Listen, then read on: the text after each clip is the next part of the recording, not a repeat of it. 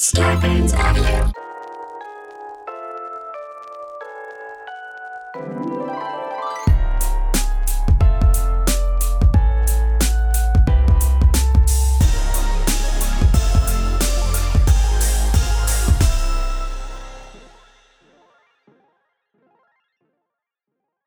Welcome to You're Making It Worse. I'm Elliot Glazer. I'm Brent Sullivan. And I'm H. Allen Scott. We're here. We're queer. Uh, Meh.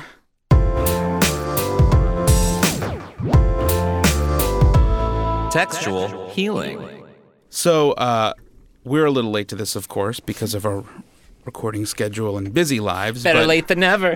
Ellen DeGeneres was uh, a huge topic in the news, uh, especially for queer people, the last couple of weeks. She was photographed at a football game in Texas where she's football?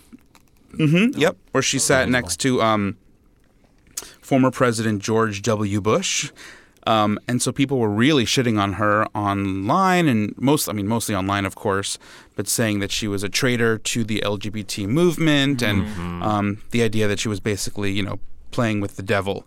Um, and, and ultimately, she came out on her show um, to say, We're all different. I think we've all forgotten that that's okay that we're all different. When I say be kind to one another, I don't mean be kind to the people who think the same way you do. I mean be kind to everyone.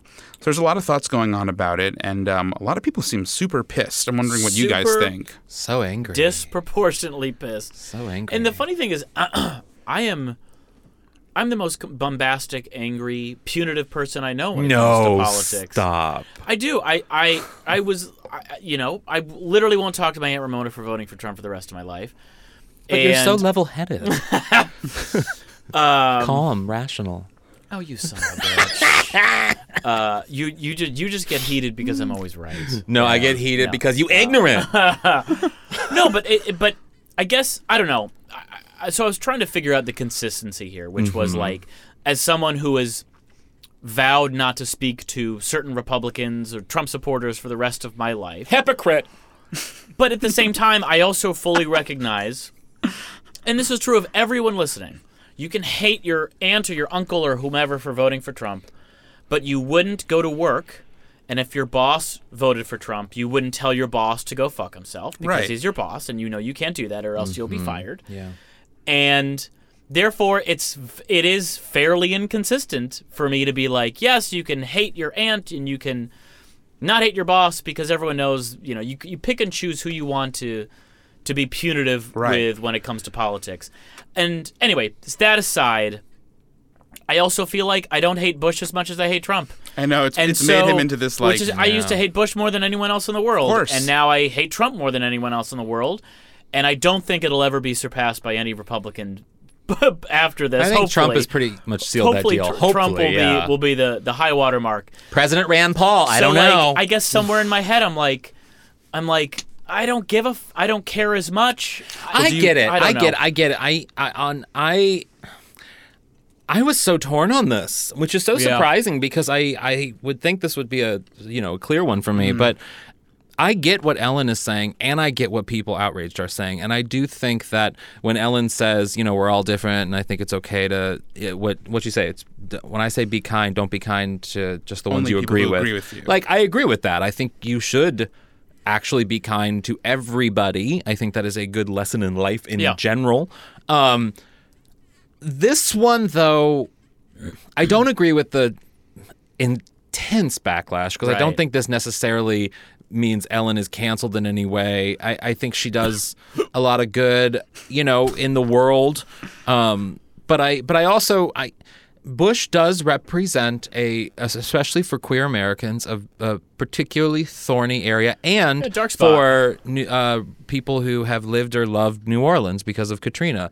Something that Ellen is Ellen is from New Orleans, and she's or given a lot of Yeah. she's given well, sure, but particularly with Ellen being gay and being from Oh, New right, right, Orleans, right, right, right, right. um, there is a there is a disconnect there because the two things from his presidency, with the exception of Iraq, the two things from his presidency is that he ran for re-election on wanting to add that marriage is between a man and a woman to the U.S. Constitution, and and he and he cre- and he he supported a campaign across states across the country to do that same thing, and he also was incredibly negligent with Katrina, Right. And Ellen has given a lot of money to Katrina efforts, so there is a bit of hypocritical behavior here in that if she is so supportive of the city of New Orleans and what happened with Katrina and she is a gay activist, I do there is a part of me that I'll never forget that Bush ran this is not an this isn't just an ideological difference. This is a you are attacking my well-being Yeah. in wanting to add that to the US Constitution. Right. And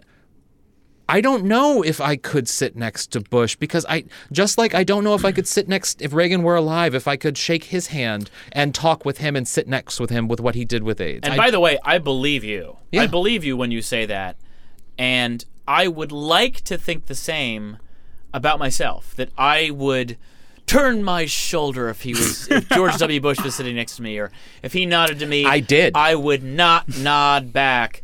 But I cannot tell you unequivocally that that is the case, and I can certainly tell you that about eighty or ninety percent of the people tweeting at Ellen about this Mm-hmm. would shake his hand if he put his hand out to Yes, they shake. would. and I he would shake his hand. back. I wouldn't if I had if I had the ability to communicate with him for a lengthy period of time, I probably would very much tell him what I thought about what he did. I do think it's worthy to shake his hand and stuff, but I will say I have to say this. When I was in youth and government Oh, in boy. 2000 no 2001, right. I went to Washington D.C. and we all got to meet the president of the United States, George W. Bush, and guess what I did?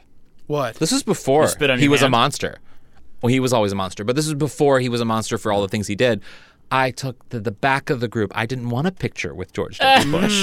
I didn't want to shake his hand. Wow, very I, I was cool being there, Yeah. but I did not vote for him. I was I was a big Bill Br- Bill Bradley supporter in the primary. mom, so was my mom. and and then I was a big Al Gore supporter, and I I I very much believed that Al Gore won the presidency in 2000, and I thought that it was Bush's people who stole that election, Sure. and I couldn't take a picture with him. Yeah. Like I couldn't I couldn't be in that because I wasn't happy that he was president. I was happy to be in the White House because I liked all the Good things. for you. I mean, what do you think, Elliot?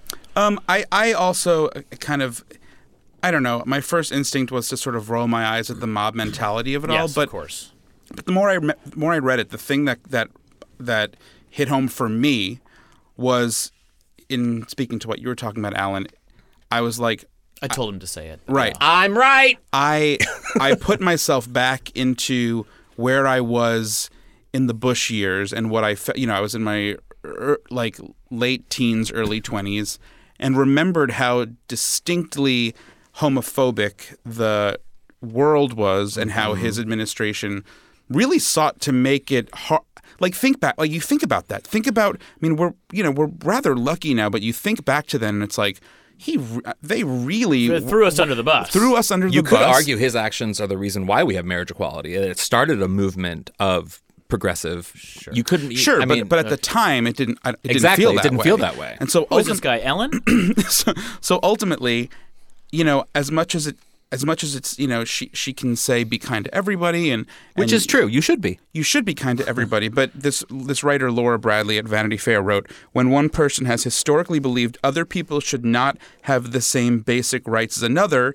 It's hard to treat these differences as benign, mm-hmm. especially when that person once exercised their power to help make their beliefs a reality.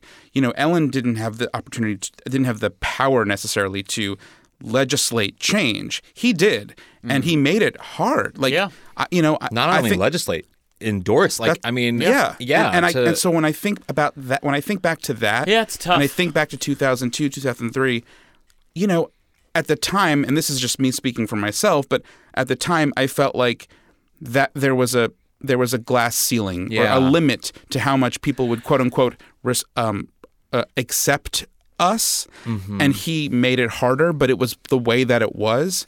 And now, in retrospect, I'm like, It didn't "Fuck need to be that him." way. It didn't need to be that way. But I mean, but if he came into this room, I of course would say it's a pleasure to meet you. Never met you before. Cool, dude. But what you did in 2004 when you ran for re-election and with Katrina was total bullshit. And I mean, I think I would. I think I would feel pretty comfortable like, Yeah. saying that to him, like Dorothy when George H.W. Bush visited the Golden Girls in 1990. Oh yeah. You know? I still don't think I don't I don't think Ellen deserves to be canceled, quote No, of course not. Certainly not. But- and by the way, that was the other point I was going to make is that I, I, I obviously I don't know this definitively, but I wouldn't be surprised if her ratings didn't have even the faintest Oh, they probably went up. touch from anything like this. Yeah, It's just they like- definitely because I just think I, I I think this is a genuine complaint to have against, you know, a, Yeah, of course. a, a foremother of the gay rights movement. Foremother, right? yeah, sure. Sure. Uh, Person for person, But- don't make it gendered. uh, so I think it's a legitimate complaint, but like I also think celebrities really genuinely have to stop responding to cancel culture tweets because I don't think I would bet you. Again, I would bet you eighty percent of the people that even tweeted or liked any of those tweets don't watch Ellen. Well, yeah, they they don't they probably know. don't have cable, but also and it's Don't on have lo- cable, right, Yeah, don't have that receiver that you have to get for local television. right. But I but what is interesting because I watch a lot of news, it, the disconnect between what happens on social media and what people are saying there and the outrage there and the vast majority of sort of the talk shows and the news shows that talk about this. You have Gayle King applauding Ellen, and you have like there- so many celebrities. so many celebrities applauding and it's there is this weird disconnect that i think speaks to the times right now how how completely polarized we are mm-hmm. At least she can unify us through her dancing. she doesn't dance anymore not even joking. i am so happy with our guest today i actually didn't know you were going to do the podcast ian harvey everyone welcome Surprise, Ian. surprise. Thank Brought you so much. in. Hello, Thank you. So, now you are here after surviving a traumatic escape from the fires that were happening all over Los Angeles this weekend. know. So the first question I have for you is what did you wear when you escaped the fire? Yeah. I was already fully dressed and ready to go. We have, um, we're ori- my girlfriend and I are originally from Maine, so we're like prepared, a prepared people. Like we are, like if there's a blizzard, we know what to do. Yeah. Um, we run water in the bathtub. You know, like Oh, wow. so here we just my Wait, girlfriend. why do you run water in the bathtub? So you can flush the toilet. Um, take Oh, bath. you take a you, oh you the take a bucket freeze. and you pour the water in the toilet and that flushes it. Or if you your Oh. your pipes freeze, your power goes out, your pi- fri- pipes freeze, and you need uh, drinking Water? water Yeah. for cooking on your gas stove or whatever. My bathtub is so filthy that there's no way I'd be able to survive. Yeah, mine is of that, too. I just realized. there's no way. and I just got ants in it too. Oh yeah, Yeah, see? yeah, yeah. and I also no. have never figured out like whenever I'm in, whenever I take a bath, like whenever I have extra money and TMI, I buy Alan. when I, I buy a Lush bomb, you know, and put it in the bathtub, every Mm-hmm. single time the water always sort of dissipates a little bit slowly, slowly. Through Yeah. It's the most annoying thing in a bath. Yeah. Which that I would worry. I think my bathtub's faulty. I'm gonna die in a fire if I have to fill it up with the water. I would. I think you will. Is your bathtub clean, Ian? it is actually, yeah. Mine too. Crystal clean. Yeah, your bathroom, y- your house in general is crystal clean. Crystal but you get clean. that Yeah, from it your is, mother. But is. we have Crystal an clean. earthquake and fire closet. Of so course we you have do. like all the things that you need in either of You those really do? things. Yes. God, you guys are the best. I will Um, say I've From I've, headlamps I've known to you for batteries maybe to 10 years now, I guess. And and I also know your girlfriend Sarah. Yeah. And I will say you guys are very um you're not granola, but if I if I needed to survive a zombie apocalypse, I think you guys would be great people to go to. Well, we're also very steady and level headed. Yeah. When we saw the fire on TV, we're like, it's coming for us. What should we do? And so we were we were in our PJs, we got fully dressed. We grabbed our fire bags and the dogs, got some dog food, and we're ready by the time that, you know, the fire department was coming around. We had already woken up all of our neighbors. of course. Oh, So, like we, So you know, prepared. yeah. Yeah, so we're, yeah, we're definitely those people. I, I always want to be that person. I want to be the guy who's like level headed when crisis occurs, Mm-hmm. calm and collected, and able to lead others to safety or whatever. And I am. I'm a monster. Like Yeah, like the, the handful of really small earthquakes we've gotten, fours Yeah. and fives in the last year, I instantly just lose my shit. I think about killing Mm-hmm. my neighbors. I'm like, what like what food do I Killing your have? neighbors. Yeah, I- why is that the next step? Ah, yeah, that is strange. Killing your neighbors. well, you know, I isn't- mean, I hate you my want to neighbors. start the apocalypse. I know that if, if if I had to evacuate my apartment in the middle of the night, it would be a complete shit show. I would put my cat in like my Longchamp bag I would just stuff them in the bag.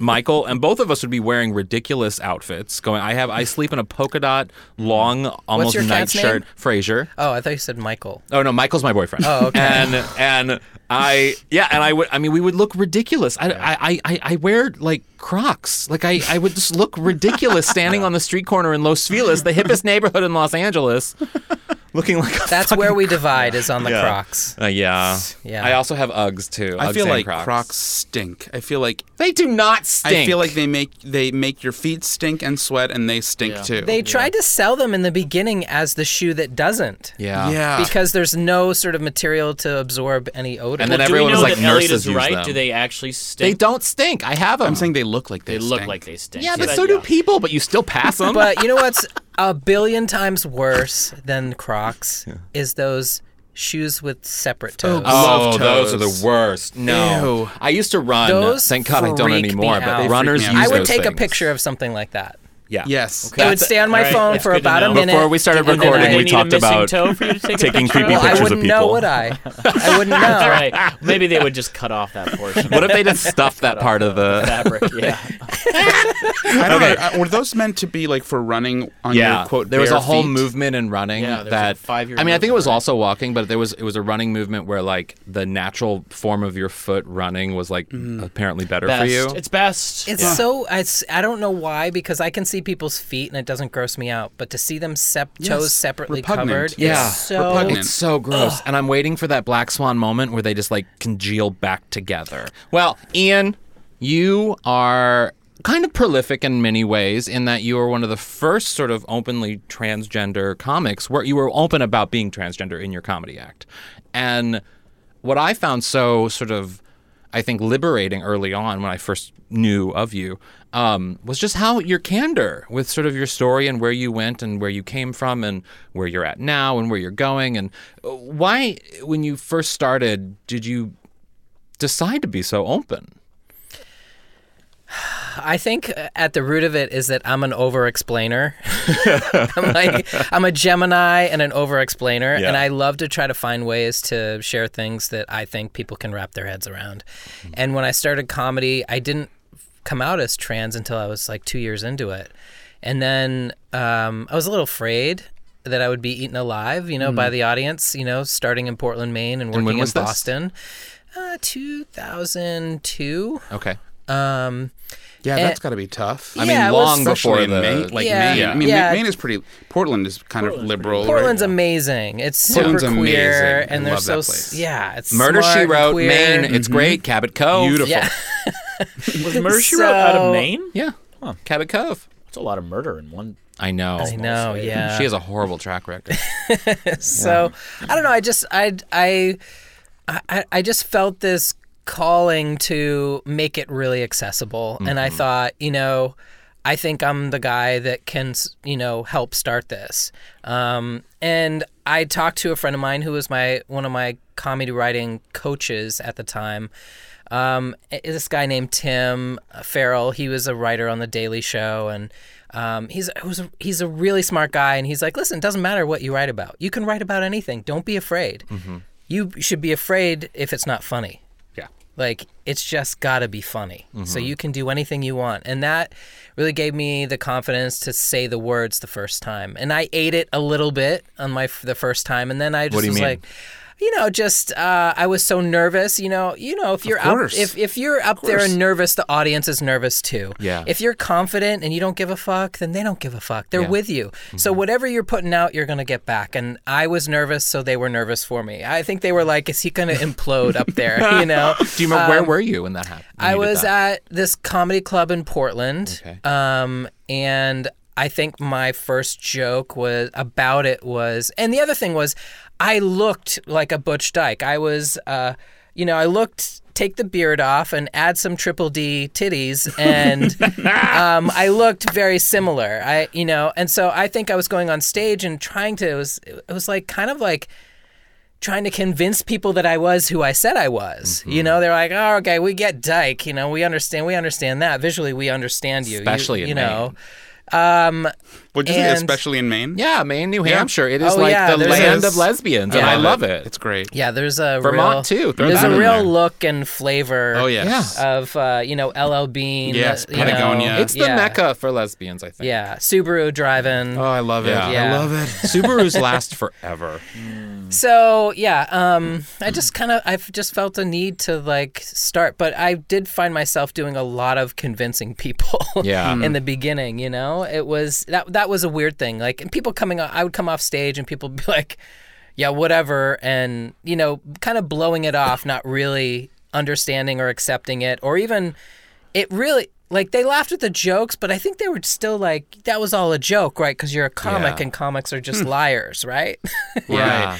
I mean, that must have been hard though to, you know, be speaking from a very authentic, authentically true self on stage, and then have people almost question your authenticity. Yeah, that's hard to imagine. Yeah. Well, you know what was weirder was now look at me and I go on stage and if I reference it at all, people don't believe that I was ever female. Hey, mm-hmm. So Subtle stud and people brag. do weird shit like grab your crotch because they don't believe you that you have a vagina. That's you know, gross. you know, Why like would I- they do grab that? your Oh, crotch. I've had people do shit like that after drunk at a club after a show. How do you respond? I don't believe Oh you. my god. You fucking twist their arm up behind their back and tell them to not fucking Good. touch you. That's insane. Yeah. That's actual But- assault. Yeah, yeah. But, Literally. But it's like, you know, so it went from like one end end of the spectrum to the other. But now people haven't done that real recently, but um because I think that they listen to me for an hour and they're like, there's no way that this can't be true. This guy just talked about it for an hour.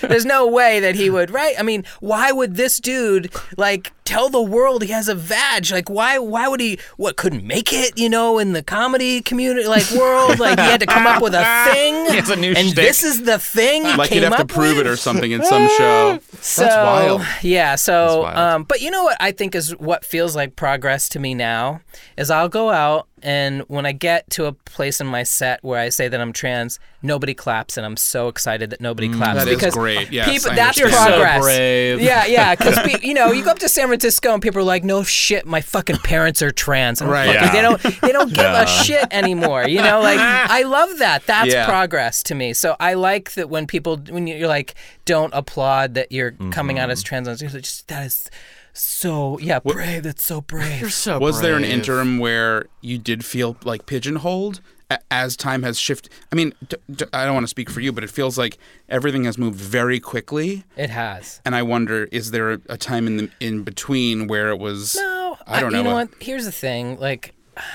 you know, every comic, you know, people talk about getting pigeonholed, but the truth is, everybody has a very unique perspective. You know, if you look back at comics, like, um, everybody had a thing. Like Seinfeld talks about nothing. You know, like it's like the mundane, the minutia of the day. Like he will never ever get into his personal, you know, life on mm-hmm. stage. Really, not really. Um, you know, you have Sam Kinison, who was the screamer, and the things that mm-hmm. he spoke of were always similar, even when he wrote new material, or you know, Chappelle or whoever. They all have their thing that they talk mm-hmm. about. So, if we're going to talk about pigeonholing, everybody has a thing. Sure. And you know, I mean, I don't know. I'm not necessarily known as the trans comic or the, but I definitely think that it happens to be like I think there's still more to explore. Um, but I don't feel pigeonholed by it. I'm going to write about whatever, and people can remember me for whatever they remember me for.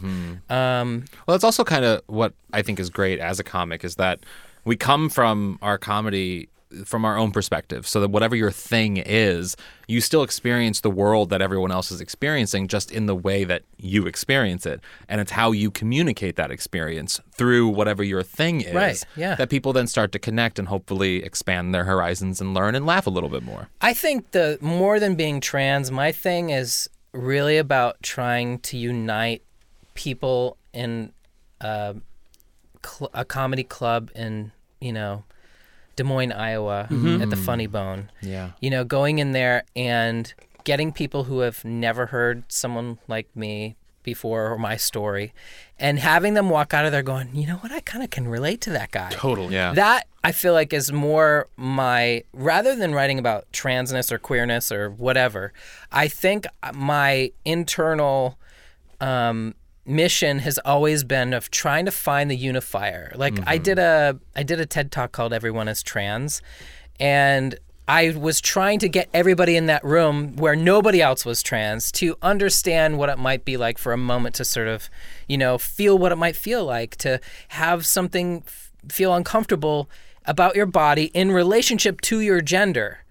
Uh, into your into your you know uh, in relationship to your sex or your gender and so i tried to i think What's it's always What did you What did you offer to the audience so they could understand? um, at the end, I had everybody stand up and turn. I had them turn on the lights, um, and look around the room and try to find just find a face that they could look at, and try to write that person's backstory about what they might be uncomfortable about, and to really see them, and to not like just pass over somebody um, in a way that you know, like we we so often just. Um, kind of just pass by each other without actually pausing and understanding. And I took this acting class. it's gonna be, and it was uh, called Viewpoints and Improvisation with Alexandra Billings, and um, she's, so amazing. bad. She's amazing. We need to get her on the podcast. I love yeah, her. you need to. She's She's, amazing. Being big on Broadway now. I know she's going to Wicked. Yeah. Yeah.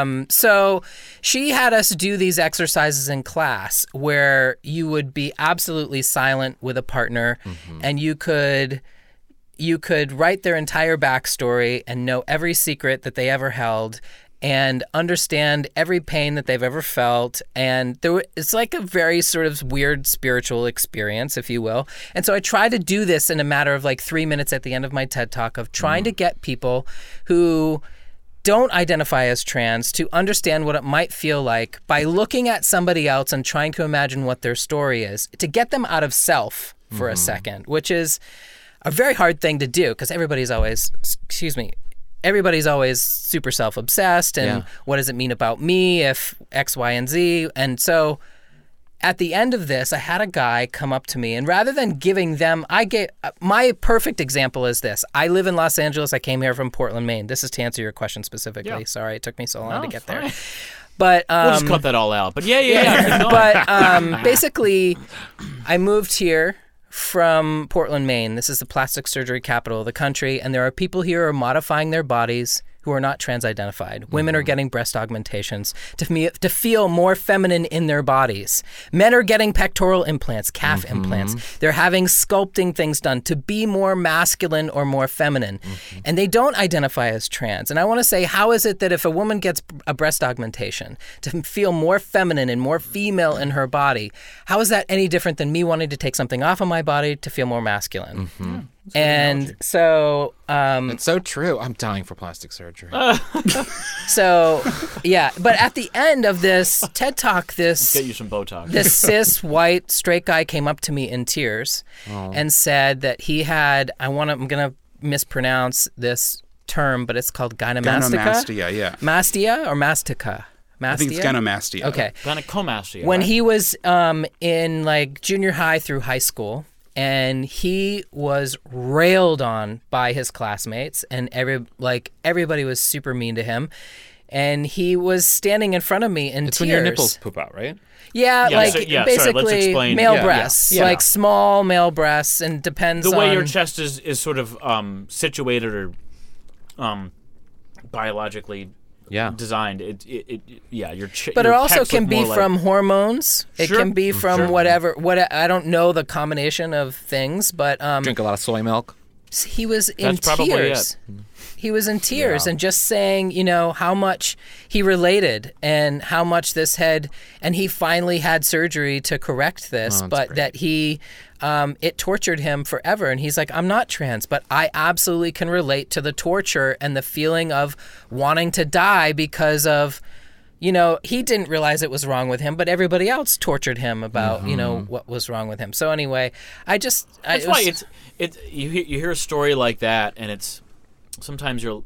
I even I look back on my life, and I think I was a pretty nice guy, and I still wasn't really considering other people's lives and plights until I was what 25 years old, or you know maybe solidly in my 20s before I'm kind of questioning I why think am I that's treating when the male brain this- develops to do yeah, that. right, probably. but it, it's it's great to hear that connection, and your analogies were fantastic. But sometimes uh, you're like, I just wish everyone could have. I wish everyone could have gynecomastia so they could understand what that's like. But, Yeah. Um, but it, that's never, you know, that's never going to happen. Yeah, it's it's so interesting to me. I remember I don't know why I just thought of this, but when I was a kid, I did there's like this teen hospice work that you could do, and I did it with a HIV/AIDS patient. And there was one family that I worked with, who the mom was HIV positive, the dad had recently died of AIDS, and the little boy was HIV positive, but the little girl who was older than the boy had didn't have HIV. She was the only one in the family that didn't. And within the span of a year, they all died except for the little girl. And I would continue talking with this girl, and she would talk about how she hated herself for not having it, for not fitting oh, in Oh, yeah. with Survivor's with- yeah, and it's and- and it was this weird disconnect that she had, even with, and it, it morphed into like her own body image and her own. It was there were so many different things that this girl was impacted by because she felt physically uncomfortable with just being healthy. Yeah. And it and it's and it, and there's so many different things and I think in our brains it could be what the gentleman you were talking about or if you're trans or whatever that whatever's plaguing you it matters and it really is just about like you were saying not being empathetic until like you're 25 or understanding like we just need to be more empathetic to people and realize that the stranger sitting there could be very well be going through a really horrible thing or may- yeah, yeah and just might be having a bad day too. might be having Yeah. a bad day. Yeah. You know, I mean, it's yeah. and I think I think marginalized people, like queer people in general, are more open. I think in some ways to possibly being empathetic. There's not a person on this planet that doesn't have trauma in some way. Mm-hmm. And I think everybody splinters in some way. And what direction they go into, whether it be body dysmorphia, Mm-hmm. um, food issues, alcoholism, addiction, whatever, self harm, whatever that stuff is, I think everybody splinters. And it sounds like this girl had massive trauma and loss. And to have survivor's guilt probably is actually more r- rooted in trauma than and then like that hatred of like why am I the only and then Mm-hmm. maybe self harm or whatever. Just I just think that every you It's know heavy. yeah Yeah, I that's a- can't that's a heavy one. Not be so heavy to move on to a different thing. You then later on, after you were performing with, you were doing your own shows. You also were doing a lot with Margaret Cho for a number of years. I mean, Yeah, that's how yeah. I think that's how I first found out about you was through Margaret Cho. Um, You toured? Did you tour with her? Yeah, I did for three years. Yeah. Oh wow. Yeah. She's great. I don't think was she gets enough credit for all that she's done. She, um, well, she also doesn't ask for it. Yeah. She's one of these people that if you go to an event that she's at, she like, she's in and out. She doesn't care about like the thunder and the lights and the glitz and glamour. She's just, she's like, she's a workhorse. She's kind of, she's not underrated because she's not underrated. I don't think she's underrated. However, I, she's just not one of those people that needs needs that kind of Yeah. um, Validation. yeah. Yeah. I just think more so what, in terms of, of as a queer icon, what she's done, I think, for the gay community, for the queer community in general, like she's been, she's one of the early vocal activists in her Absolutely, work, yeah. pushing queer artists into the mainstream in And whatever way she could. And she's one of the few that will p- pick out um, an opener Mm-hmm. that um, is s- a voice that she feels that people need to hear. When I Mm-hmm. started opening for her, I was terrified. I was like, I remember saying to her, I'm like, I, I want to talk about being trans, but, and this was in 2007, she's like, listen, people need to hear. Nobody out there is hearing anything like this. People need to. They, people need representation, and they they need you. So go out there and tell them. And I remember just th- hearing that, and to have someone who. Um, even as a comic, I didn't see it that way. She saw it that way before I did, and I was like, I was involved in self and thinking about myself, and Yeah. she was like, "No, people need your voice." Um, so she's really, and she's done that. She not she pays her openers, she pays for their travel and hotel. That's great. And you know, a lot of comics who are very wealthy don't fucking do that. Like, don't elevate their brothers and sisters or you have clubs not allowing their women comic open or- siblings, yeah. Um, you know, to you know, and one time somebody asked her in an interview, she's they said, uh, "Are you ever worried about anybody that you have opening for you that they're going to steal your thunder?" And she's like, "No, there's enough thunder to go around." She's just not of that that cool. sort of you know, type of person that operates from a place of scarcity. You know. Yeah, that's really cool. Yeah, That's- she's great. She's great. And you And- were. Oh, go ahead. No, and she and if it hadn't been for her, and it's always really been women that have elevated me, Mm-hmm. um, women and queers that have like really. I'm so grateful to. Like Jill Soloway. When Yes. you got cast on Transparent. yes, How was that? You had a very intense role on the show. You were very sexual. dropping Ian. dildos. There were so many sexual things. Yeah, you know, um, I love that story because it's like every relationship story is like how he, I'm. I first meet you. I'm attracted to you. I've already written a story stop about you in about my me. head about what I think you are. Like you're this big butch, you know, lives in a mountain cabin, and like you're gonna take me home and you know rape me all weekend. Like you know, I know, like in a mean, yeah. consenting way. Right. Yeah, in a Yeah. consenting. You know, I'm sorry. Anyway, but Oh, um, son of a bitch. so but anyway so i've written this whole story and and you've written a whole story about me Mm-hmm. and how long can you stay in those boxes before you have to rip off the corset Yeah. um, that binds you into these ideas that we've written about you know Mm-hmm. uh, about each other so I loved that story because, and a lot of the stuff that I, this is how it happened. I went into their writer's room.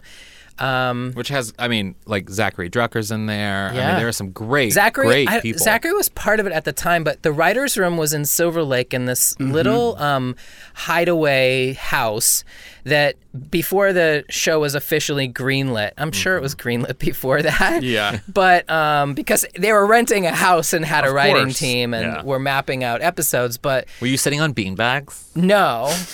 There was like I a imagine you guys couch sitting on the and floor. chair- table and chairs, and With candles. um, I'm sure there were beanbags someplace. Certainly in that candles. place. yeah, pillows. Like Mm. really intense sitting pillows. Yeah. So I went in. They asked me. To, so I I was in the very first episode, um, as a background actor, and then Jill asked me to come to the writers' room, and like to do a consult, like tell them my story. So I told them my story, and she goes, "Really? We just want to cast you in this part um, as Dale, and um, do you think that like you could you could do this?" And I'm like, "Uh, shit." I'm like, I haven't really acted recently. And so, and I had really, really eaten it on a lot of really bad aud- auditions. I'd really just eaten a bag of dicks every time I went out to an audition. And I, um, and so I was really scared. And I said, I haven't acted in a while. And she said, Well, what if I make it really safe for you? And I said, Okay, I'll do it. Um, so then I did an acting workshop with the whole cast. Um, and then we, you know, we filmed it. But the but Faith Soloway wrote one of the episodes, and she wrote that I was in, and she wrote a lot of my story into it, like my mother calling me my by my birth name, and you know, dicks falling out of, you know, whatever, dicks falling out of the sky, basically. So many dicks. Um, so it, they really listened. You, uh, if you worked on that show, you felt really heard. If you had input, you felt really heard, and um, it was a great experience for for my first Yeah. step into anything like that. And That's what, awesome. What are you working on now? Um, I I we touched on this earlier. I I'm writing a movie with Jill. Actually, I'm writing a western horror. That's so Nice. exciting. That's great. Um, But you know, it's weird. Like I feel like I have like you know so many different like horses in my own race. I've got this riding horse, and I've got the stand-up horse. I've got the acting horse. Um, you know, I think that at any given time, I just try to like follow like where the universe is pointing me and like what I'm supposed sure. to put Follow my energy, energy. into. Yeah. And right now, it seems to be writing. I spent the whole summer working on a TV show, adapting a book into a TV show, and going out with a studio, and learning how to write a great pitch, which Mm-hmm. was like I'm so grateful to know how to do that. Um, I don't know. I just uh, writing really and your house is intact. My house. Yeah, you That's got your house back. Oh you and Sarah yeah, you know that was so crazy. Yeah, my our our house is intact. Do you ever, because you live in the area where they shot ET, do you ever like go outside and just put your finger to the sky? I, I don't I don't but we walk we walk that trail all the time. wow. So You drop Reese's um, Pieces? Yeah, yeah, Well, thank you so We, much for being here. yeah. Thank you for having really me. guys. interesting. thank you, Where can our f- listeners follow you? Uh, you can follow me on Instagram, just Ian Harvey, H A R V I E. Thanks, Ian. Thank you. and another thing. So we reached out to you guys to send in your stories, questions, whatever. And if you want to have your question or story featured on a future episode, you can go to our Instagram and you can DM us or you can click the link DM within Alan. DM DMing or Alan. you can click the link within the Instagram account and that'll take you to an anonymous sort of page that you can ask a question if you want to be anonymous. And if you want to say something nasty about me, nasty about me, I'll never see it. Okay, go ahead. And you can also email us at you're making it worse podcast at gmail.com. So we have three questions today uh, that are great questions. I mean, we've got more than three questions, but these are like the highlight questions. I like Great. two Um, out of three. And No, I'm just kidding. and what I love about it is that they're not all sort of gay male oriented, which is so exciting. Sure. Um, so the first question is: Are straight girls who brag about making out with a woman in college making it worse, or should we be less judgmental?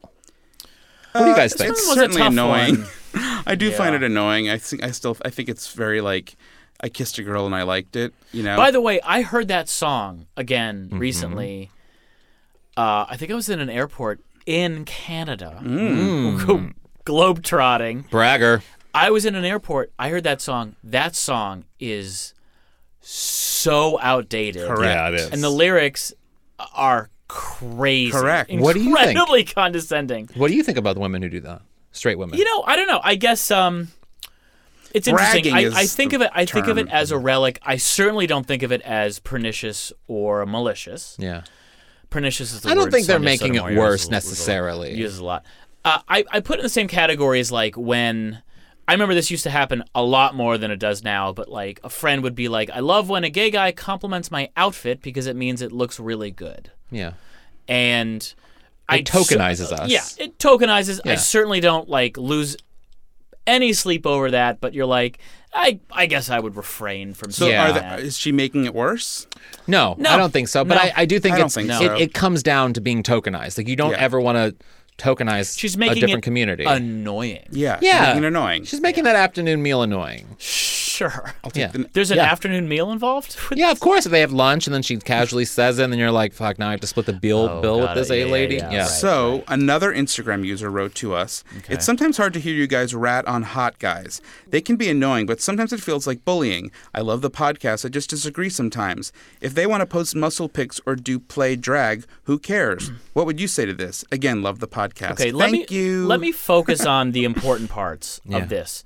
I love the podcast. Again, I love the podcast. Well, that's a really You great know, comment. I, Thank I you do so think much. this actually the reason why I included this question is because it is a, a comment Perfectly that fair. we do get quite Sure. frequently because a we should probably maybe explain the title of the podcast, which we did in the first episode, but so there's a lot of listeners since then, and it is intentionally incendiary title to draw a reaction from people. Mm-hmm. It isn't necessarily Yeah. that anyone is making it necessarily worse. It's just it's a it's sort of a casual statement of saying flippant.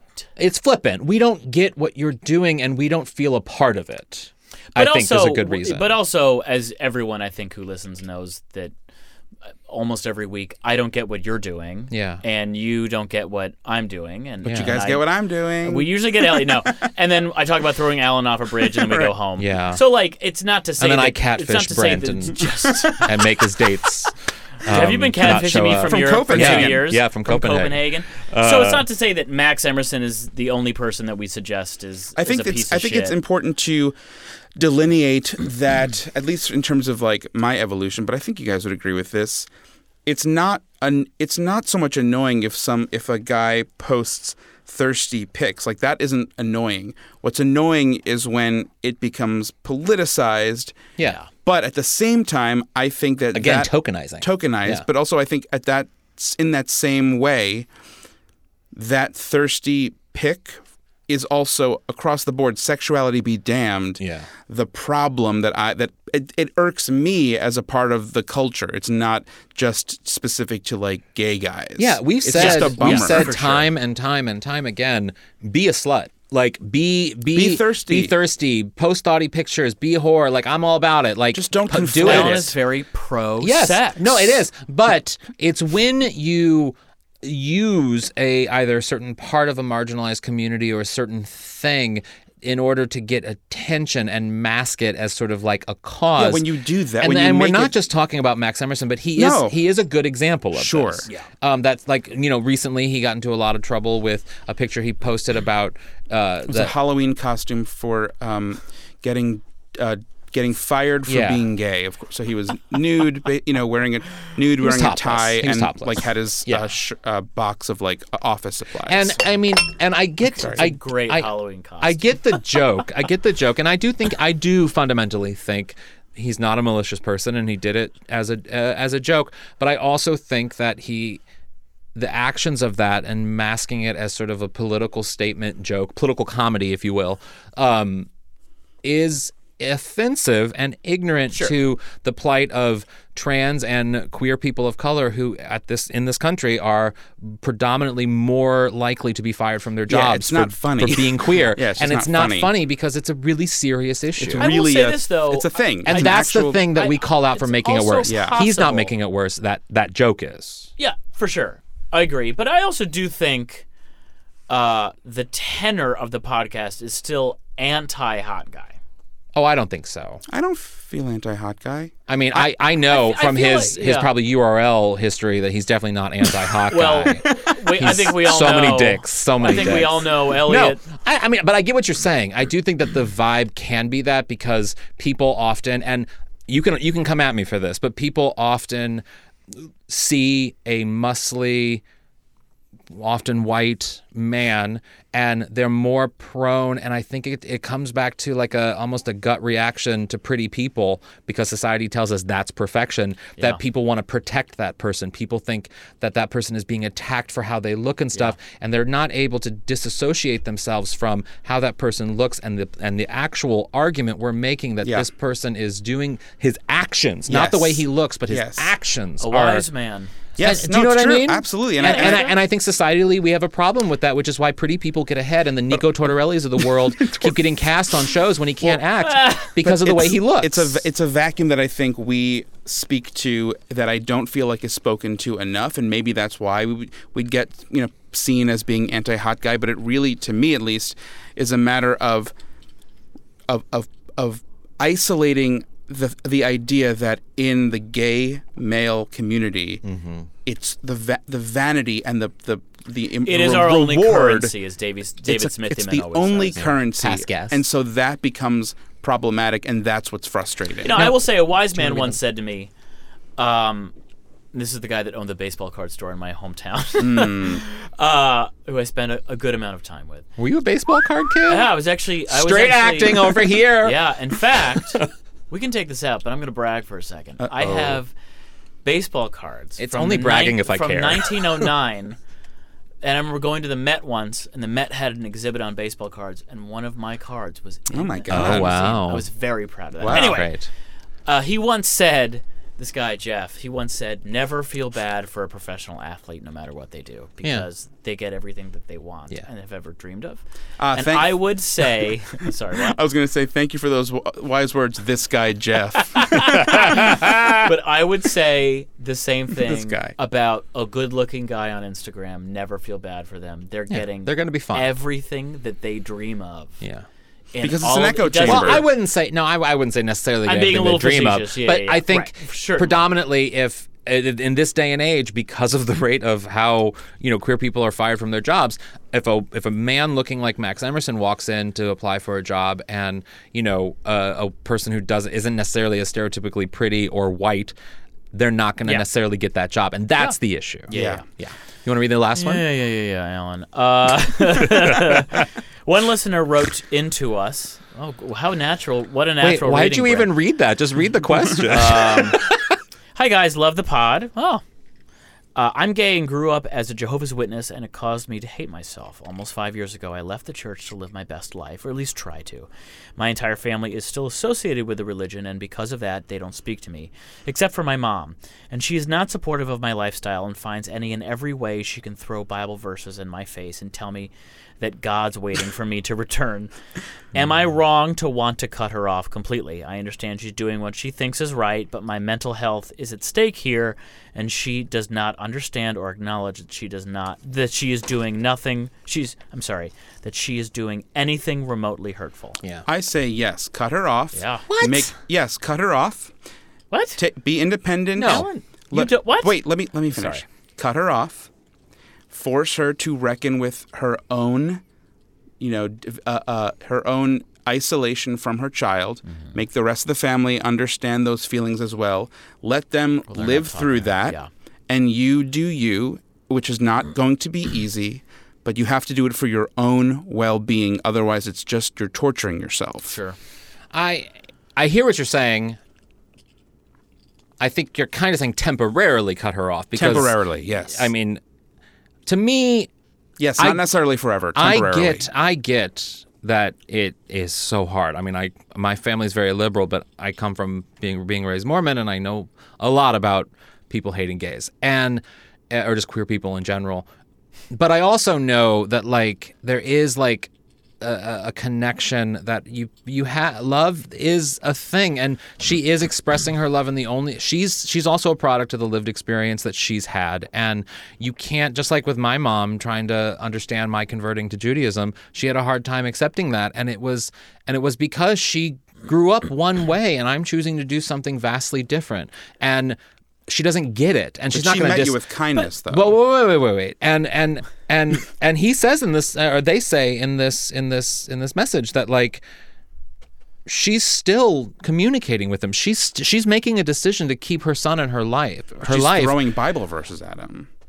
Because that's her learned experience. But unlike the rest of their family, she is remaining in contact, which means there's an emotional connection there that she is try- making an attempt. And I agree with you. I do think that this person needs to then acknowledge to their mother, listen, what you're doing is mentally hurting me, and if it continues on.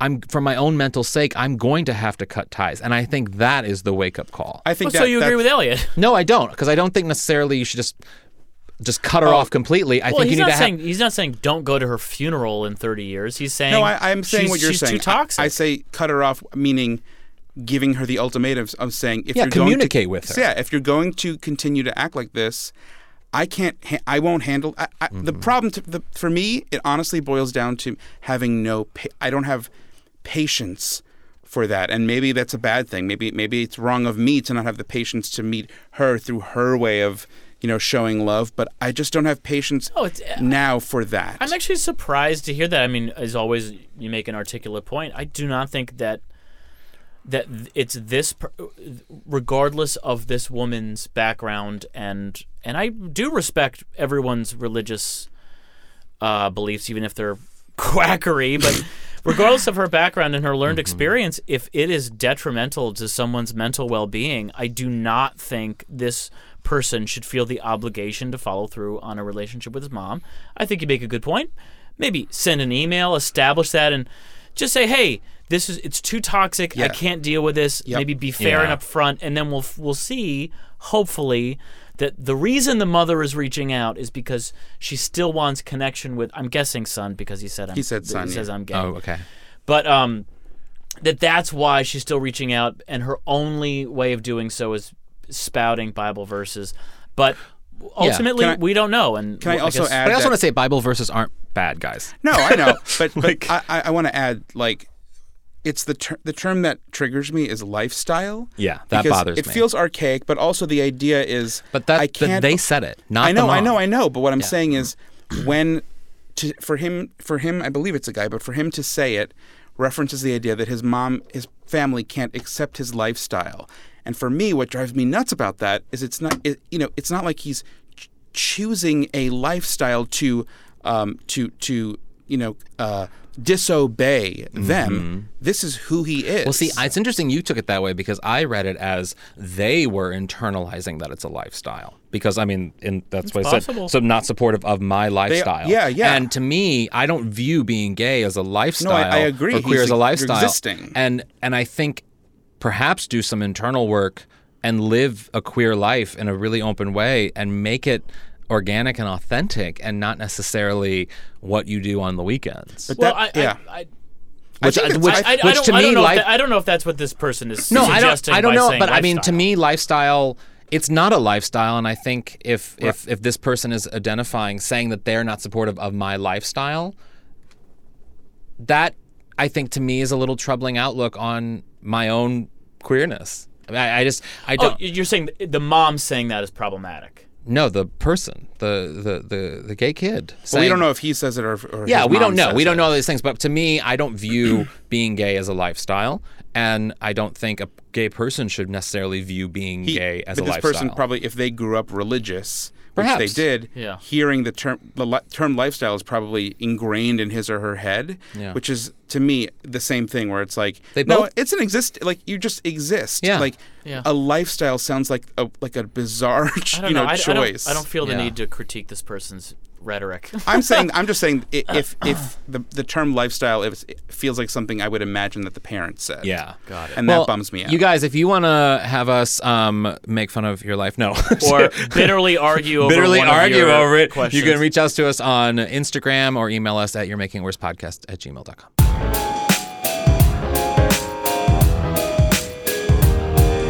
What would your aunt say?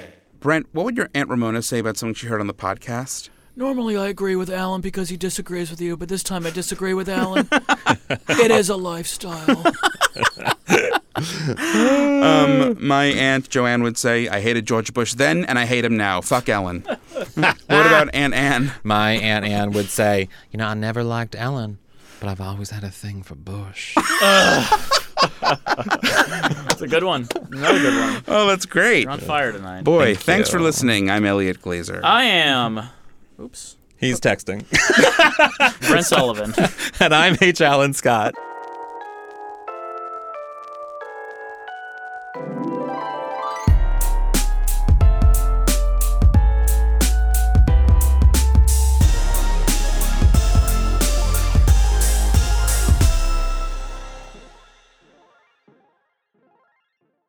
Starburns Audio, a podcast, a podcast network.